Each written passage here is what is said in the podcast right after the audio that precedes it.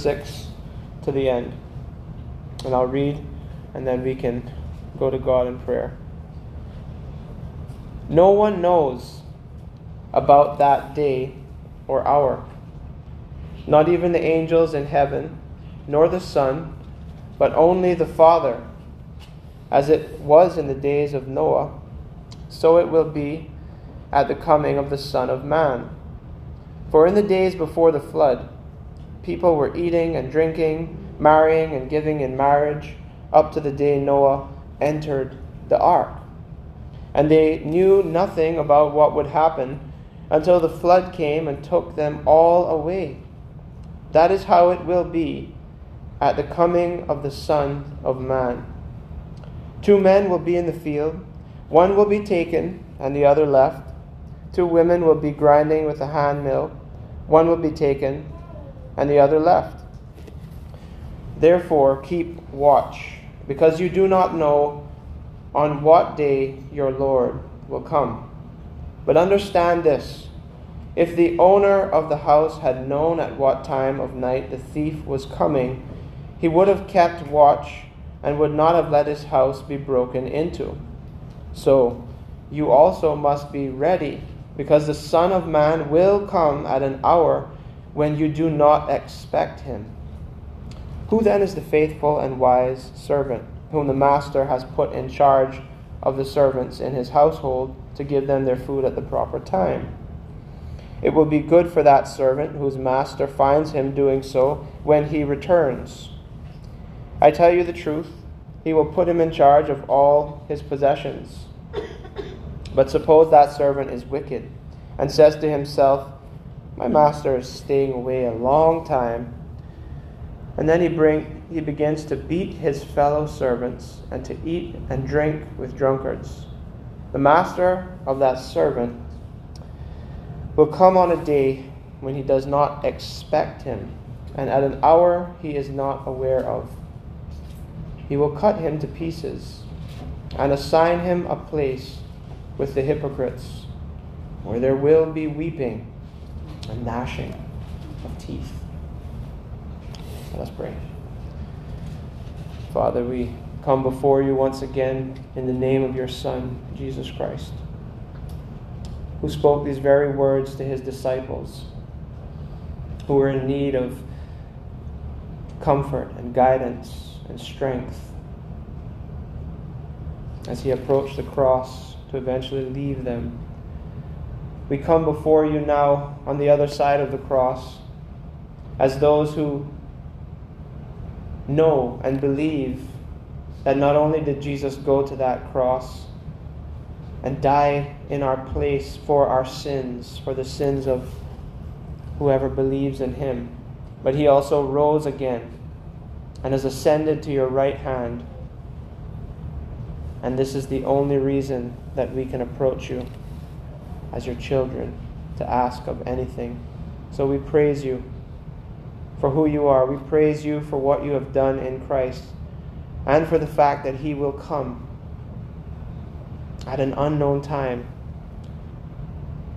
to complete the work that he has already secured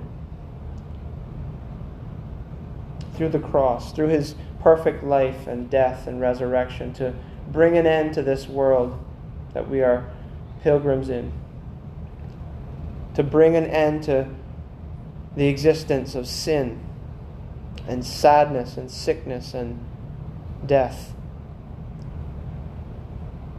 We praise you because none of us is worthy to even know any of these things. None of us deserves your grace, and we truly deserve your wrath, your justice. We don't deserve your love. But in Christ, you have given your love and all the blessings that we can't even fully express or understand. You've given us every spiritual blessing in the heavenly places in Christ. So as we continue to look to you at this time, giving you thanks for what you have accomplished in your Son, may we be strengthened in the faith. If there's any listening to my words this morning who do not trust in Christ as yet. Would you bring strong conviction to their hearts? Holy Spirit, I ask you to use the very word that you breathed out through the apostles and the prophets, this foundation of the church. Would you speak to the hearts and minds of even one this morning who is still rejecting Jesus Christ as their Lord and Savior? Would you show them the grace of God in Him and work in their hearts that they would not only see but embrace Him as their Lord and their Savior? Nothing else matters apart from this. Would you cause that those of us who are believers, who came here this morning as your sons and daughters, that everything that I say would only strengthen us all the more, that would build us up in the faith? And would you help me to be faithful to your truth? Not just these words in Matthew's Gospel, but everything else that is explaining, is describing you and your truth this morning. May the words of my mouth and the meditation of all our hearts be acceptable in your sight. For we ask these things in Jesus' name. Amen. Excuse me. For those of you who perhaps, if anyone came in or tuned in while I was just praying, we're in the Gospel of Matthew chapter 24. Excuse me. And the sermon title this morning is taken from a few of the different verses that we just read through chapter 24, verse 36 through 51. I've entitled this sermon, Stay Alert. Stay alert. Again, Matthew begins his gospel by describing quite clearly for us the very purpose of Jesus coming to earth. When you read a text that I believe I may have mentioned on Christmas Day, I definitely will be as we come to the end of this gospel, which is Matthew chapter 1:21, when the angel told Joseph about the son that was in the Virgin Mary's womb that had been conceived by the Holy Spirit without normal intercourse, the virgin conception. The angel tells Joseph, you will name him Jesus. You will call his name Jesus. Why? Because he will save his people from their sins. And so from the get-go, Matthew is evangelizing. He's making clear the very purpose for which Christ became flesh.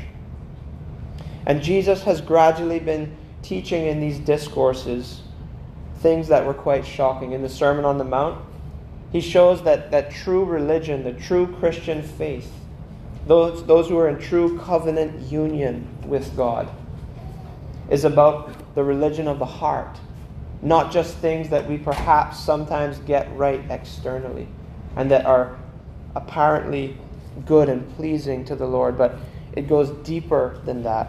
He teaches things like the Beatitudes and the Sermon on the Mount. And then he says things to the Pharisees, the religious leaders of the day, to do with tradition. They had added these traditions to initially attempt to keep God's law a little bit better, as if we in our flesh could accomplish that. And by the way, if we could, there would have been no need for Christ to come in the first place. But Jesus, when they ask him the question, why don't you keep the traditions of our elders in chapter 15, he responds by saying, and why don't you keep God's law? So there are shocking things that Jesus has been telling his disciples, and I encourage you to read through this gospel and be reminded of them, maybe see them in a fresh way and see them in a way that I can't fully explain once a week, even with the best attempt. There's so much in here. But when we come to this Olivet Discourse, as it's called, I just want to remind you that this entire discourse, these two chapters, are a response privately given to his followers. This was not one of the typical public teachings. So come back to the beginning of chapter 24. And at the end of actually chapter 23, Jesus makes this statement before he has this private discourse with his disciples. He says these words publicly in the temple. Look, your house is left to you desolate, in verse 38 of chapter 23. Your house is left desolate. This house, which was the temple he was referring to, he describes the very temple of God, the heartbeat of the nation of Israel, his old covenant people now.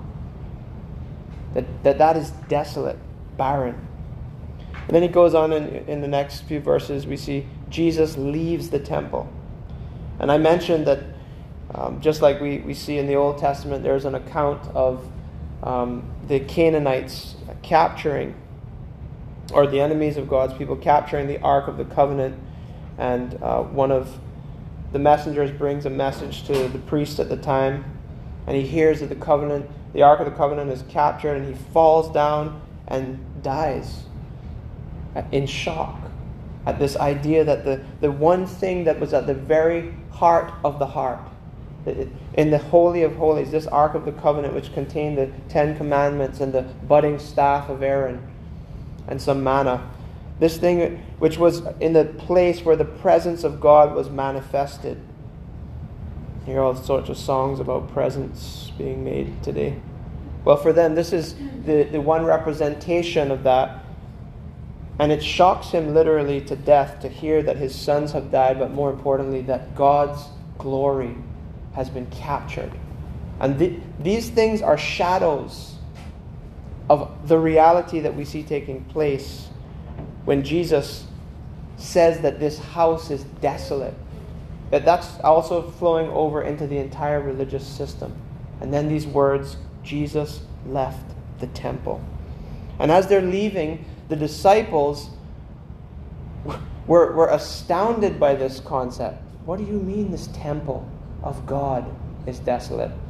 And they try to turn him around. They say, look, look at these wonderful buildings. Look at this structure. Consider this. And it says that they were trying to call his attention in chapter 24, verse 1. They wanted Jesus to look at the wonder of this building, of these big stones that took a long time to put the temple together. And Jesus says, do you see all these things? Not a single one will be left here. They will all be destroyed, all thrown down. And so the disciples come up to him and say, when will this happen? What will be the sign of your coming and of the end of the age? And Jesus begins to respond in what is called the Olivet Discourse. You see there in verse 4, watch out that no one deceives you. And so we considered that there were three main warnings in those first 14 verses. Do not be deceived, right? Or do not be led astray. Do not be alarmed when you see even basic natural disasters like earthquakes and other things like that, and wars, and the natural effect of sinfulness. Do not be alarmed or shocked, which is our natural response if we're going to just be real about it. Pretty much every week, if not every day, I just can't believe that such and such happened. And Jesus is saying, do not be alarmed.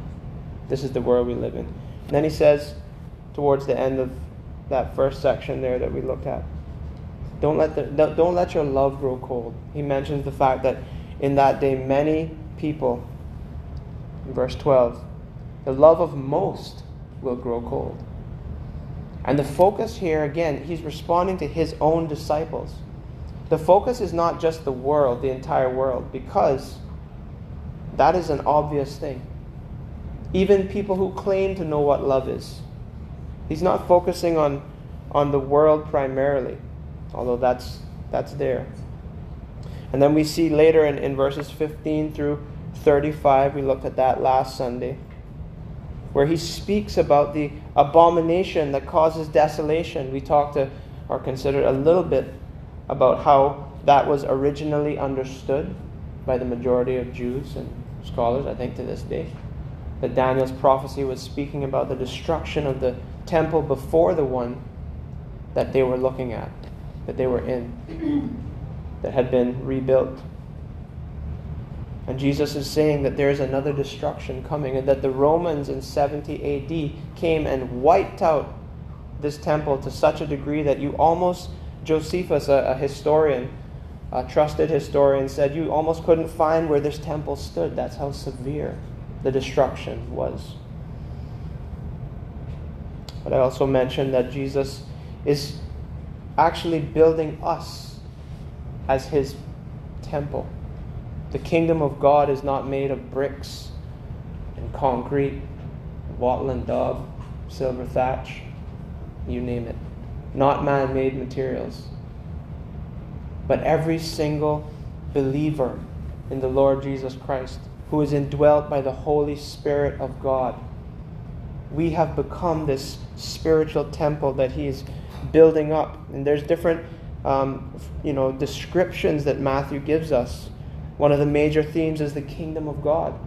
We are ourselves the kingdom of God.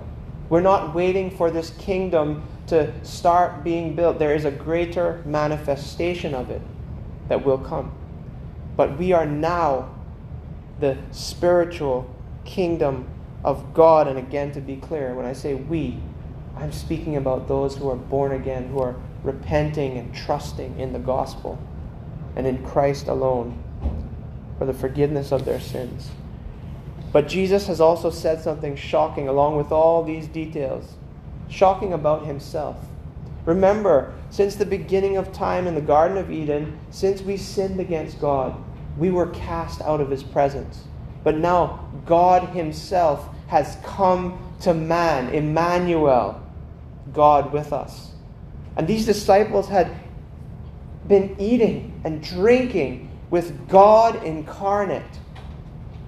But then they hear him say something three times. Three times he repeats it. He says that the Son of Man, his favorite title for himself, he will be handed over to the rulers and the synagogues. He will be handed over for the purpose of being killed, being put to death, and he will be mocked and he will be flogged. And then eventually the third time he says this to them, he adds in, he'll be crucified and he will be raised on the third day. Now that would have been shocking for them, because he's at one and the same time talking about this kingdom that he's building, but then he's saying that he's leaving them. They had this concept that when the Messiah came, he would have stayed, set up shop, taken over the Romans and anyone else who stood in the way of God's kingdom and God's glory, and not left them. That's the idea that they had developed. It was never the plan, though. This is why he holds the Pharisees, who were the only people at that time that had the Word of God accessible to them, to share either the truth or falsehoods. That's why he holds them to such a high standard and corrects them so often. And so as he's getting ready to go to Calvary in this Olivet Discourse, he's saying, stay alert. And eventually we'll see in the coming chapters where he says the same thing in the Garden of Gethsemane in a much simpler way. He says, watch and pray that you may not fall into temptation. And so, again, the sermon is entitled, Stay Alert. I have 5 points for us to consider today. The first is this, the sovereign plan of God, which I've already started to display in some of the things that I've just said. Secondly, the submission of the Son. Thirdly, the same days as the days of Noah. Fourth, the call to stay awake, not woke. And fifth, the faithful few and the final judgment. So let's look at this first point. The sovereign plan of God. Look with me again at verse 36. No one knows. Let me say that a little more slowly. No one knows about that day or hour. Not even the angels in heaven, nor the Son, but only the Father.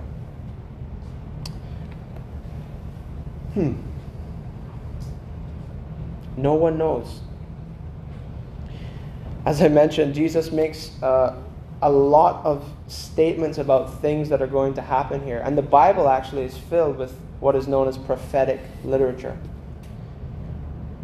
And if you are someone that pays attention to the media and the news and the Christian media in particular, and you're listening to what people are talking about, you'll hear all kinds of different, I guess what you could call, all kinds of camps, like little Christian cliques. They're genuinely Christian. There's some that are saying, Lord, Lord, that are not Christian, but I'm not talking about that. There's genuine Christians that have differences about how the end times will work out. What's your view of things like the millennium? What is your view of what maybe in your mind you're thinking, this has to happen, and then this has to happen, and then the Son of Man will come? I was having a conversation recently with a dear friend, someone that's very close to me, and we were chatting about, well, we weren't initially, but we ended up chatting about this topic of the millennium and certain events that are taking place, like the third temple being built. And I just kind of paused and I said, do you believe that Jesus could come back right now in the middle of our conversation? And without hesitation, this person said, no, of course not, because that has to be done first. You feel like that this morning? Let me encourage you, if that's how you feel, whether it's the temple or whatever else it might be. I want to try to unearth what is actually being said there. When you think like that, when you speak like that, what you're actually saying is the level of precision and accuracy and confidence in my interpretation of all these events that must take place before the Son returns is so good that I can't be wrong. That's actually what you're saying and thinking. If anyone under the sound of my voice found themselves thinking like the individual I'm referring to. But after I asked the question, and the answer was no, because this, and that, and the other, I said, so let me just be clear to make sure I understand what you're saying. You're saying, and I just went back and repeated what the person said, and I said, so just before I go into any further detail, you just said it's impossible for Christ to return at such a time as this. Now, I just want to read the words of this verse again. No one knows. Now, if you go to the Greek or the Hebrew or the Latin or the Aramaic or the Arabic, or you know what that's going to say and what it's going to mean? No one knows. It means no one has the human capacity to clearly and determinatively know that Christ cannot come back at this moment. And it is because of, even with the best of intention, it is because of removing that simple reality that a lot of urgency perhaps might be removed from some of our minds at times.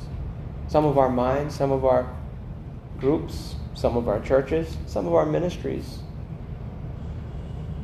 It's also because of wrong thinking about this verse, I believe, and similar verses that talk about the immediate second coming, that a lot of energy and money and time and resources in people's lives are maybe prematurely pushed towards hastening that second coming by making sure that these various different events take place.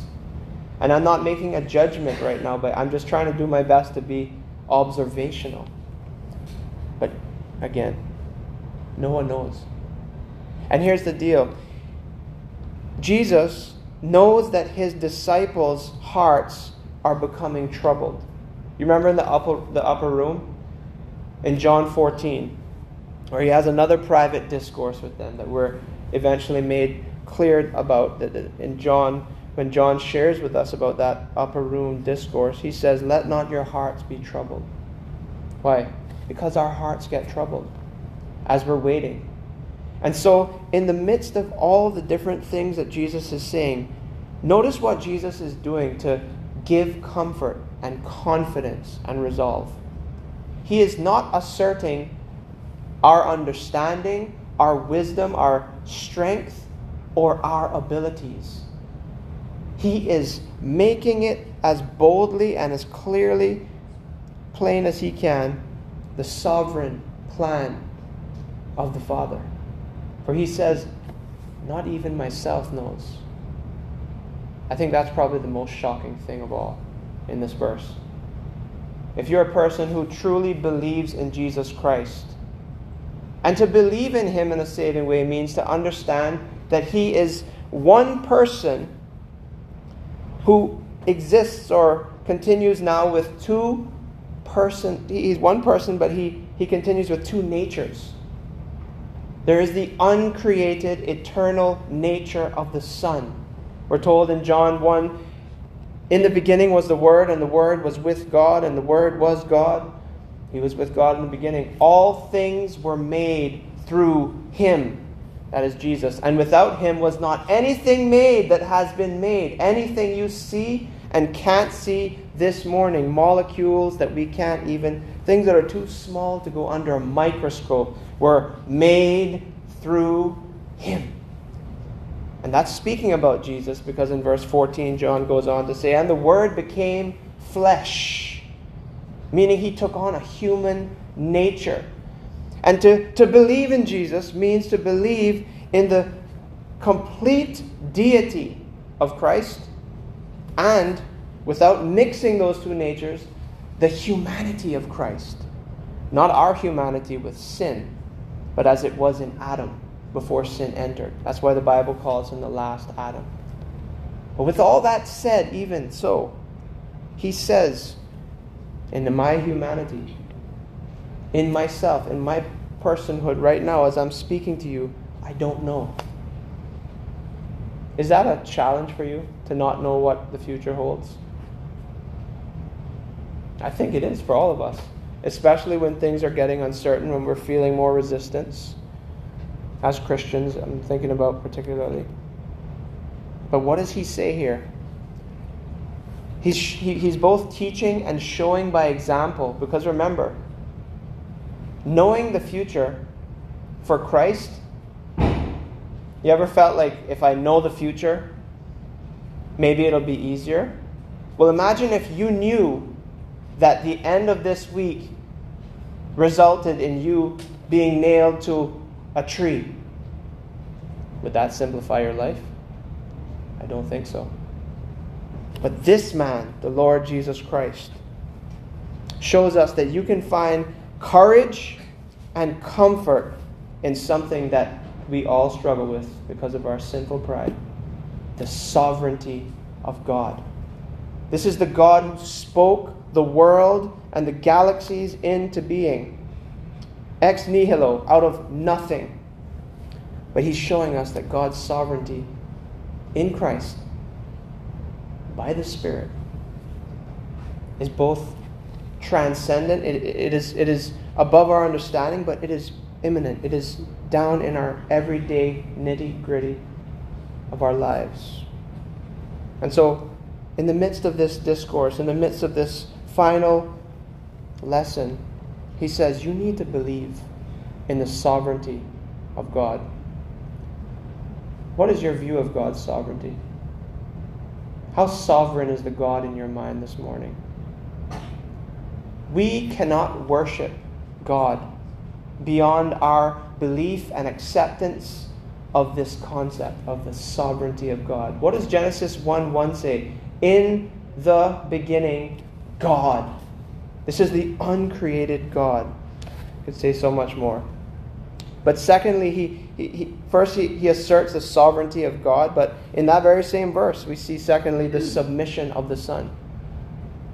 Because again, the sovereignty of God and the plan of God for Christ, who made it clear he knew what God's plan was for his life, meant going to the cross, meant bearing the penalty of the sins of his people. And what does Christ do? He submits to the Father. And again, just in case there's someone listening who doesn't believe in this true God, if you don't believe in the Trinity, I didn't say if you understood it fully, that's impossible. But if you reject the concept of Father, Son, and Holy Spirit, you don't believe in God. It is from eternity past that the Son, who is equal with God in nature, has actually been in a position of submission. Think about it. God so loved the world that he gave his only Son. Yes, the Father gave, but the Son submitted. Just like he submitted when the Father spoke and said, "Let us make man in our likeness, in our image." He submitted willingly, even to death on the cross, as Philippians 2 says. The submission of the Son. And I know this is a bad word for some people today. It's like the S word. Authoritarianism has caused people to run to the other extreme. But submission is a beautiful thing. You want to see one of the most beautiful pictures of submission? Behold the Lamb of God. Submission is so beautiful it can and powerful, it can accomplish the very salvation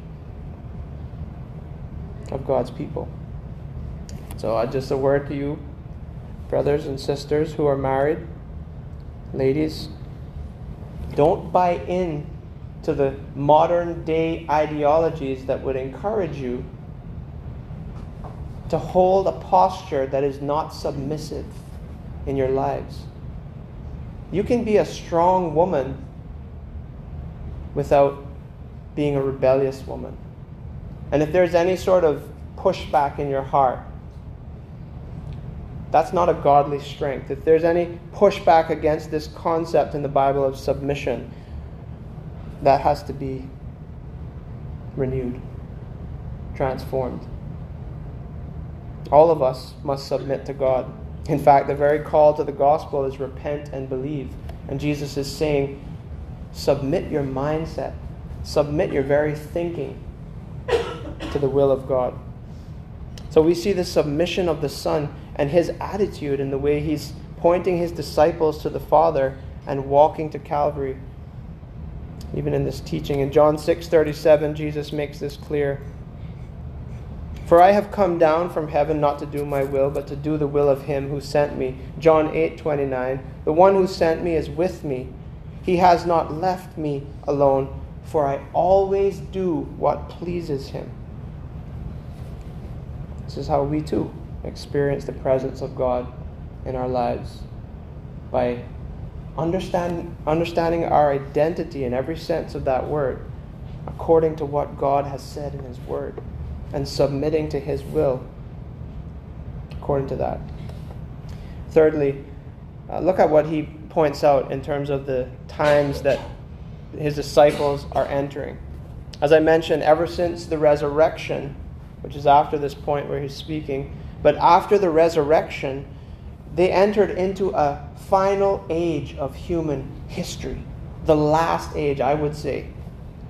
And I know there's differences of opinions on these things again, but I said as best as I could understand it, I think we're living in the tribulation.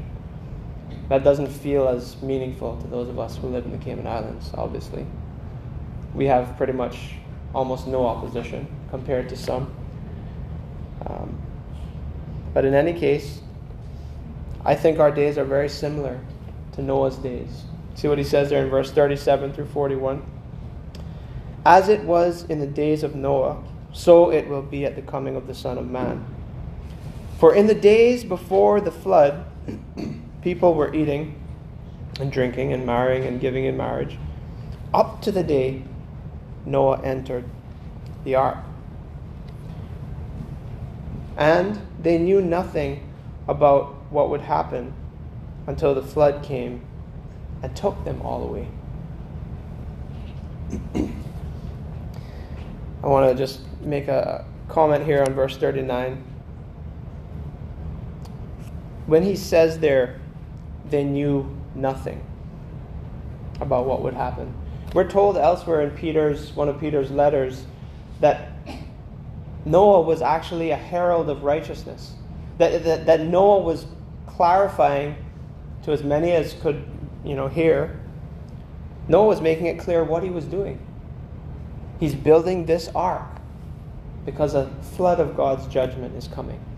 And the people were rejecting and mocking and living as if nothing would happen. So when Jesus says to his disciples, they knew nothing about what would happen, he's not saying that they hadn't been warned. If you follow what I'm saying here. It's like today. When Christ returns, most of the people in these shores, for example, will not be able to say, I didn't know that there was such a thing as God. I didn't know that there was a man named Jesus Christ. And I didn't know that he's the only Savior and Judge of the world. And let it be our prayer that if there are some who are in these shores that don't know, it's not on our hands. You see, we're held responsible for that in our workplaces, in our families, in our communities. May God help us to be faithful, not just to live well, but to be those who proclaim what needs to be known. But what Jesus is saying here is they had no idea the severity of the coming judgment, the swift and complete judgment of the entire human race. This is what they had no idea would take place. Maybe they thought, oh, this is not going to be a global flood. Oh, I know how to swim. Maybe they thought something like that. Maybe they were comparing God's judgment and justice to our human ways. But of course, his ways are not like our ways. And there's an old Sunday school hymn or song that it sounds a little prettier than the picture. And only 8 were saved. Well, that's straight from the Bible. The rains came down, the floods came up, and water gushed forth from the ground. And Christian, don't be deceived by false teachers. It is our command from the Bible, based on the way God has spoken to us, to believe in a global flood. To believe in creation ex nihilo, out of nothing. You notice that Jesus continually goes back to the beginning and draws his examples from creation, from the flood, from the Tower of Babel. And he doesn't speak about these things as stories. He shows everyone, even the children listening. Children, are you listening this morning? He shows them that this is history that we are dealing with. And is this not the attitude of some of our friends? We were talking about and praying about all the fighting in schools. How are you going to answer questions like that? Why is this happening? Well, first of all, it is somewhat alarming, but don't be alarmed. Those children, and if one of them is yours, I ask no forgiveness. They're wicked in their hearts. They're sinners in need of complete transformation by the gospel, which can be the only thing that changes their hearts. It can take a person whose life and mouth is filled with foulness and clean it up. I'm not the ultimate example, but I'm one of them. I wouldn't be talking to you this morning without expletives. Beep, beep. If that wasn't true. The gospel and the gospel alone is the power of God unto salvation for those who believe. Amen. And that is something that those children and that our community at large needs, and that homes and parents need to know how to guide their children, and that teachers need, every one of us. But for the most part, this is how we are living.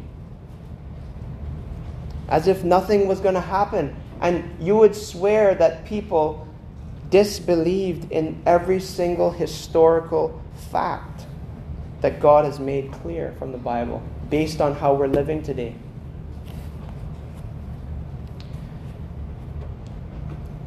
I belabored that point, but it leads right into the next one. Just like I said, stay alert. Jesus also says stay awake. Fourthly, stay awake, not woke. Children, parents, all listeners, you have heard this term, stay woke. There is nothing in this modern ideology of wokeness, and I have no quotes or anything. I'm just going to describe it as I see it. There's nothing godly or Christian at all in it. The concept of wokeness is the opposite of what Jesus is calling for from his followers. Why? Because it's an ever-changing, indescribable, complete revision of everything. Let us go back and revise the meaning of men and women. The meaning of what the Bible says is race. There's only one human race. There's different languages and tribes and tongues. There's different ethnicities. There's beauty and complexity, and there's distinctions among us, all represented by, if I'm not mistaken, something like 0.01 or such a small percentage of difference amongst us. Why? Because we all come from the same two people, Adam and Eve. Well, someone might say, well then, why do we live all over the world, and why do we speak all these different languages? Answer, Genesis 11, the Tower of Babel.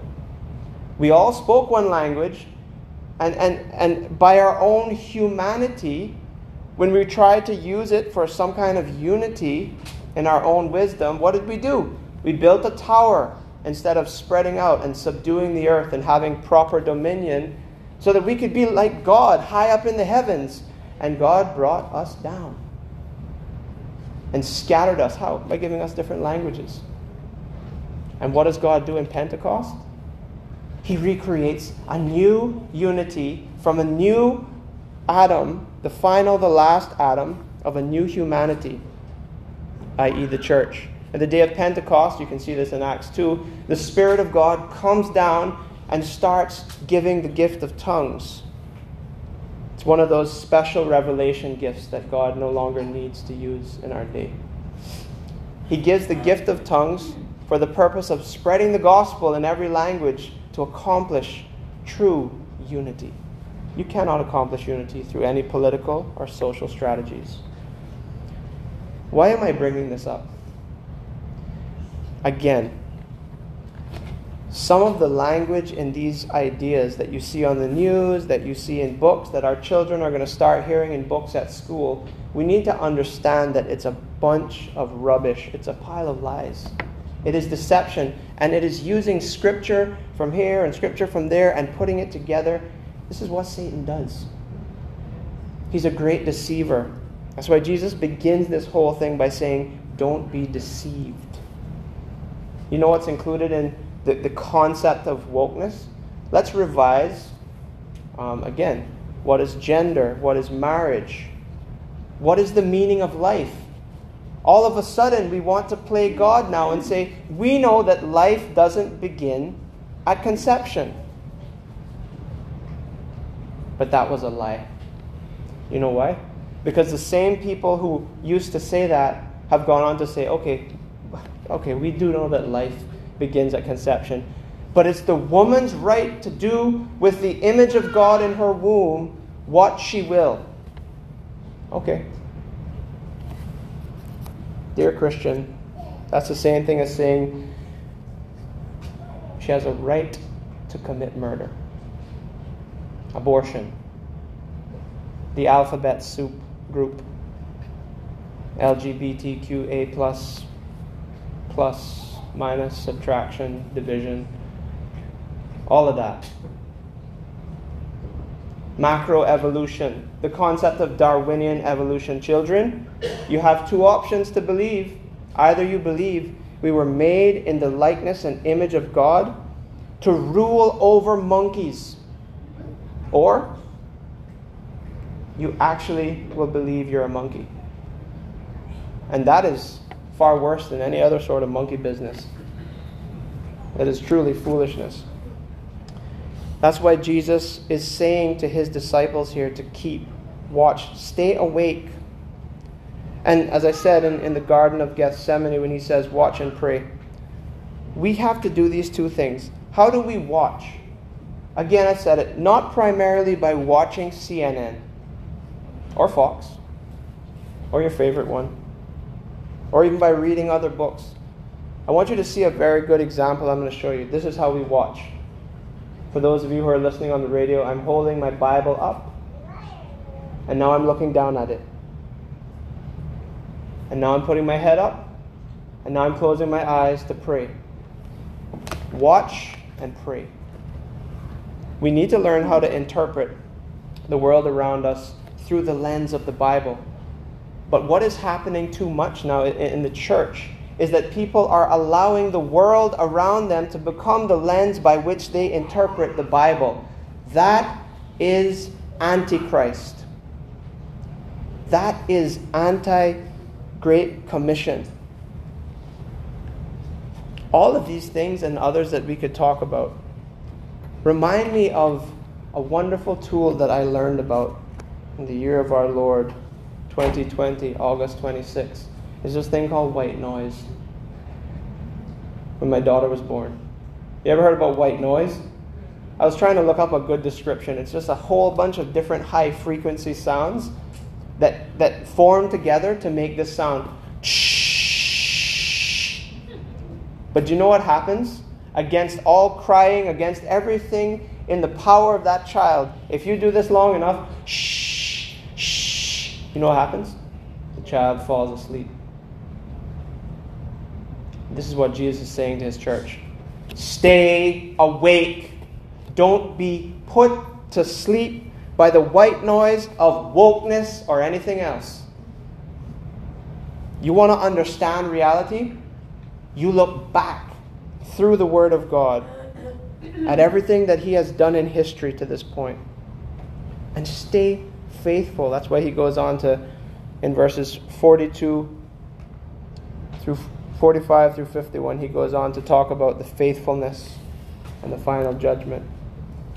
Notice in those verses, who then is the faithful and wise servant, whom the master has put in charge of the servants in his household, to give them their food at the proper time? It will be good for that servant whose master finds him doing so when he returns. I tell you the truth, he'll put him in charge of all his possessions.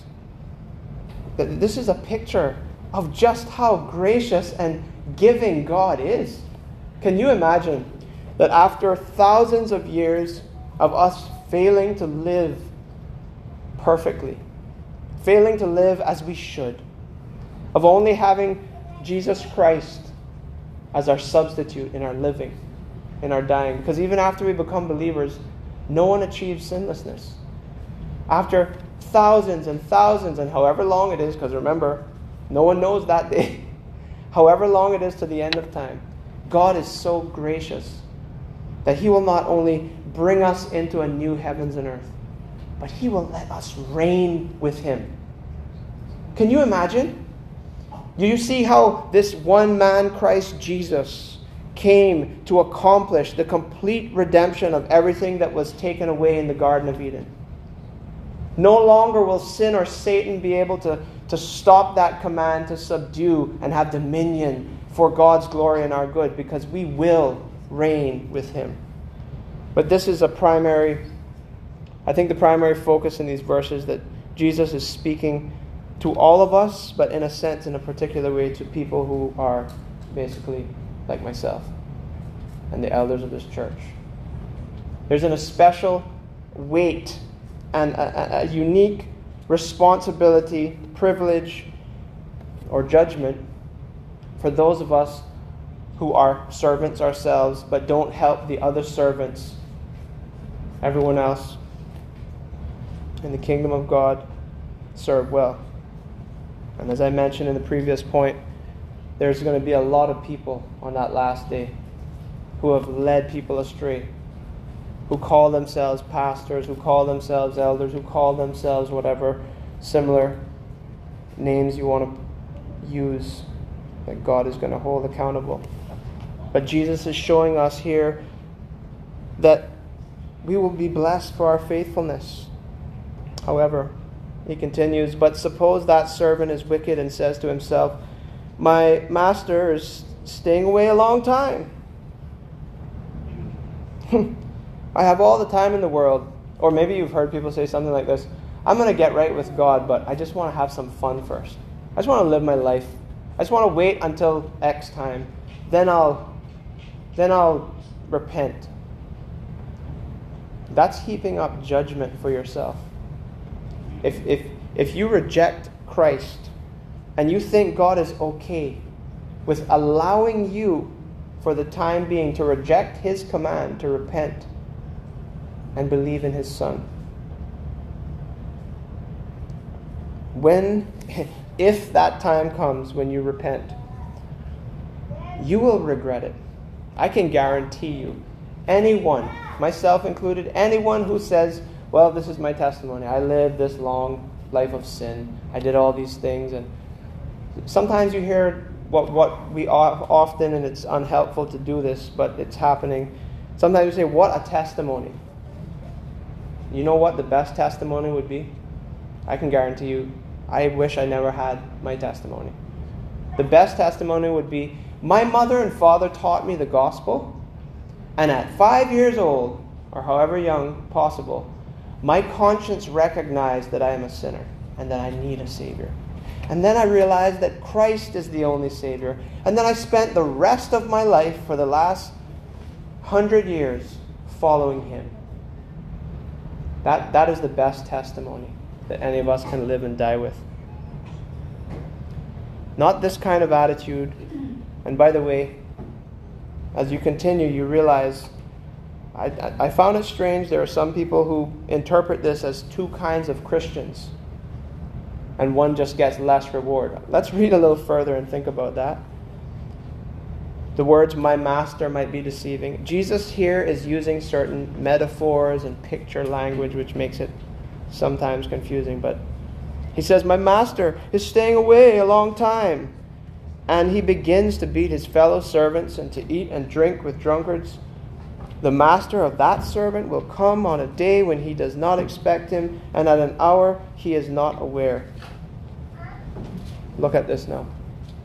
He will cut him to pieces and assign him a place with the hypocrites, where there will be weeping and gnashing of teeth. In the Sermon on the Mount, Jesus made it clear. We have it in our Bibles as Matthew chapter 7, verse 14. The way is narrow. The gate is narrow and the way is hard that leads to life. And few there are that find it. Jesus is directing, leading, guarding his disciples. And I tell you this again, all of the kind of warning passages that we have in Scripture are twofold. On the one hand, they are used either to call a sinner to faith for the first time, or to caution and goad us. You know, the goads that you stick in a horse to make it run or go in the right direction. To goad us, to keep us on that straight and narrow. And also for those who choose to reject Christ, whether they do it openly as far as we can see, or like many, Jesus says that same word, many, in chapter 7 of Matthew, who say, Lord, Lord, but are not really his disciples. At the end of all things, no one will be able to stand before God and say, I'm not worthy of your judgment.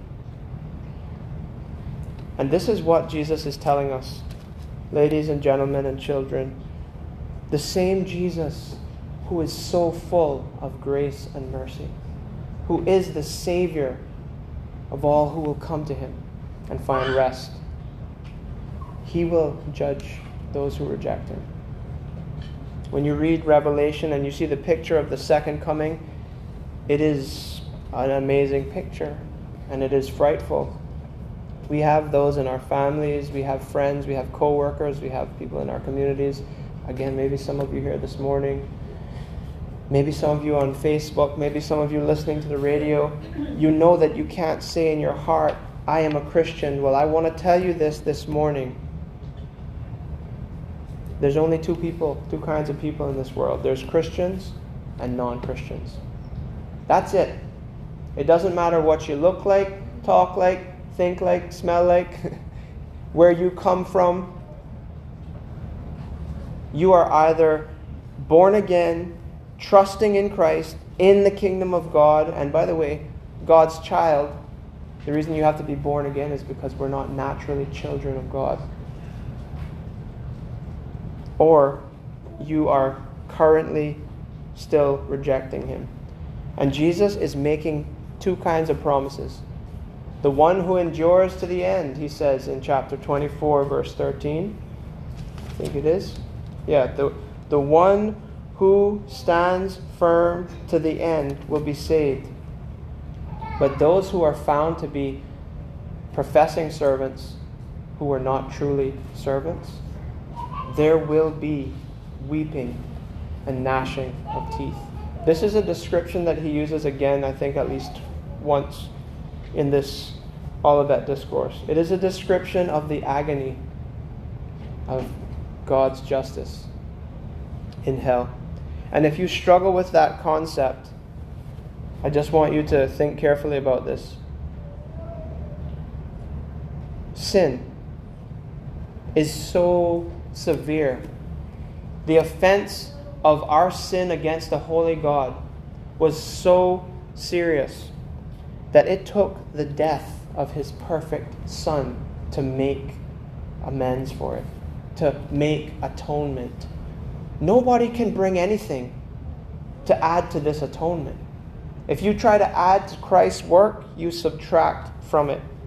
If you think you can subtract from it and do it in your own strength, you are the epitome of a prideful fool. And this will be your destiny. No matter what the reason is that you are rejecting Christ, this is the destiny of all non-Christians, non-believers, of those who are not in Christ. You may not see this at any funeral. You may not see this at most funerals. But I'm going to tell you this plain and straight. Unless you die in Christ, I've said this a few times at funerals, the beauty of the Christian faith based on Jesus, who looks to the thief on the cross, the criminal on the cross, and says, today you're going to be with me in paradise. This very day. The other side of the coin is everyone who closes their eyes not in Christ. That very moment. This is the description of their eternal existence. Weeping and gnashing of teeth. Where do we stand this morning? This is the question that each of us needs to ask. This is how Christ is pointing his disciples to faithfulness. This is how we stay alert. You see that we need the gospel every day. The gospel is something not just to be saved by, but we need to constantly be a repenting people. That's why we forgive us today, our debts, not just yesterday. Jesus makes it clear we need that all the time. But the beauty of the Christian faith is that God will never lose any of his sheep. Jesus says in John 10, I am the good shepherd. I know my sheep, and they follow me. And I will lose none of them. Because he came down from heaven to do the will of his Father. And the will of his Father is that all who look to him in faith, who come for rest for their weary souls, they will be saved. And he will help us endure. So let's look to him now for that very thing.